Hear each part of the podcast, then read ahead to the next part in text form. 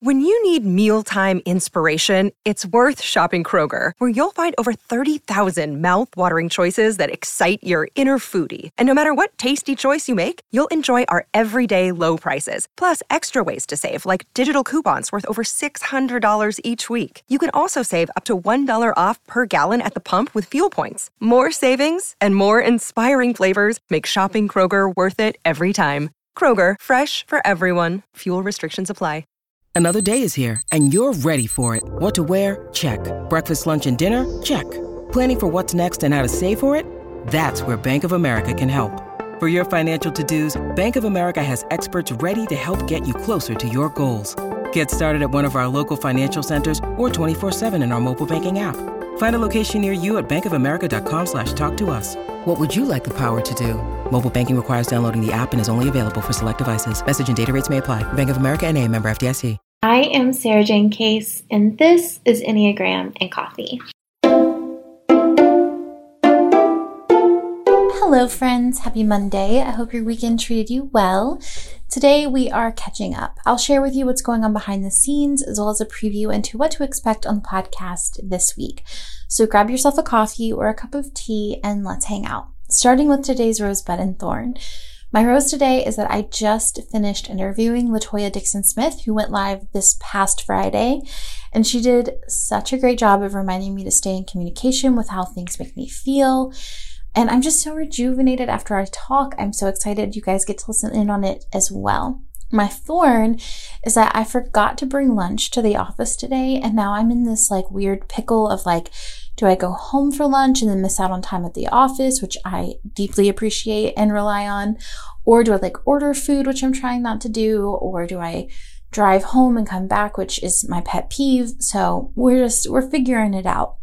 My bud is that since our trip to Bali got canceled, I've decided to go alone since I already bought my plane ticket and it's non refundable. So I'm just in the planning process and I'm really looking forward to whatever Bali has in store for me. If it's not what I planned, I'm excited for what it will be. Okay, so what's going on behind the scenes over here? Here's what I'm learning. Every feeling and thought that I have is not always something that needs to be shared.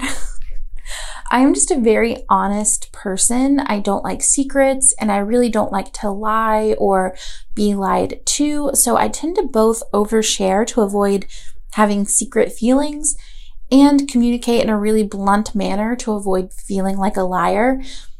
I'm kind of massaging that muscle a bit right now as I attempt to be more graceful and conscious of what I share and don't share. Sometimes oversharing creates confusion, sharing the process before the conclusion with the partner can make it seem like the process is the important part, but really, you really just need to hear the, them to hear the conclusion. Additionally, giving my like why behind the decisions that I make isn't always the kindest option. Sometimes I can just say no without an in-depth description of why I said no. Even if something doesn't feel good to me, if I'm not going to do it anyway, it doesn't really need to be explained why. Now, I know some of you may lean toward the side of under communicating. so if that's you, you could probably stand to switch some of that energy with me. Speak up more than feels natural while I try to communicate more effectively, not just more. Here's what I'm working on this week. I am really trying to get my new website live. It's been waiting in the wings for some time and I'm trying to get it figured out.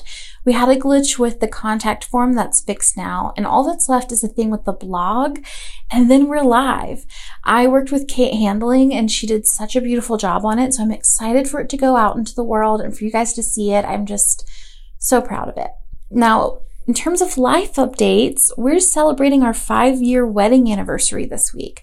I cannot believe it has been five years. It honestly feels like we just started dating like two weeks ago, but we've been together almost eight years now. That's the longest relationship that either of us have ever had. And in honor of that, I'm going to do an IG live that I'll turn into a podcast episode about what I've learned in five years of marriage. So stay tuned for that one. Let's talk about what I'm reading. I just finished One Italian Summer and I loved it. It was so fun and interesting and kind of different than any of the other beach reads that I read this year. And that's great because it closed out my summer of pleasure reads. And it's going to make way for fall. So I'm going to read one or two nonfiction books before I switch over to spooky mystery novels for the season. And I am get, kicking it off with a book that was sent to me for PR um, by Torrey Press called How to Feel Better. It's about feeling good when things feel bad, and it's really fun and bright and illustrated.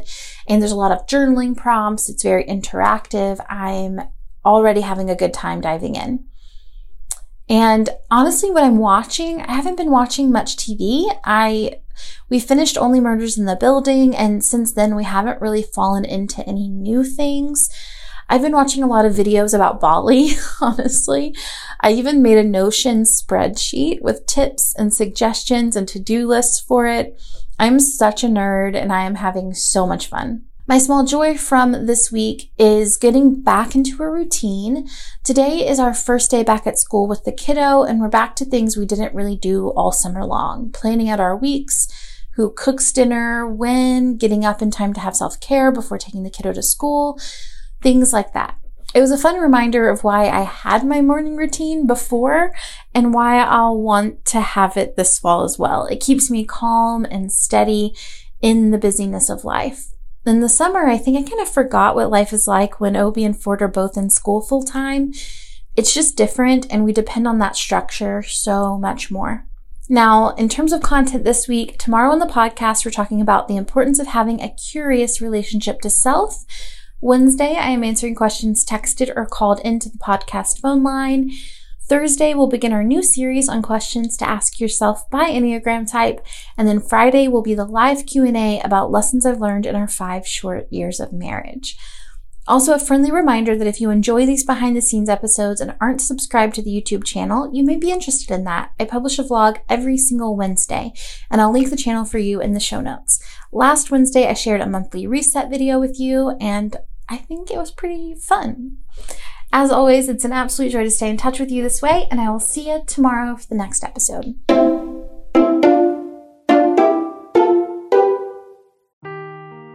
Seeking the truth never gets old. Introducing June's Journey, the free to play mobile game that will immerse you in a thrilling murder mystery. Join June Parker as she uncovers hidden objects and clues to solve her sister's death in a beautifully illustrated world set in the roaring 20s. With new chapters added every week, the excitement never ends. Download June's Journey now on your Android or iOS device or play on PC through Facebook Games.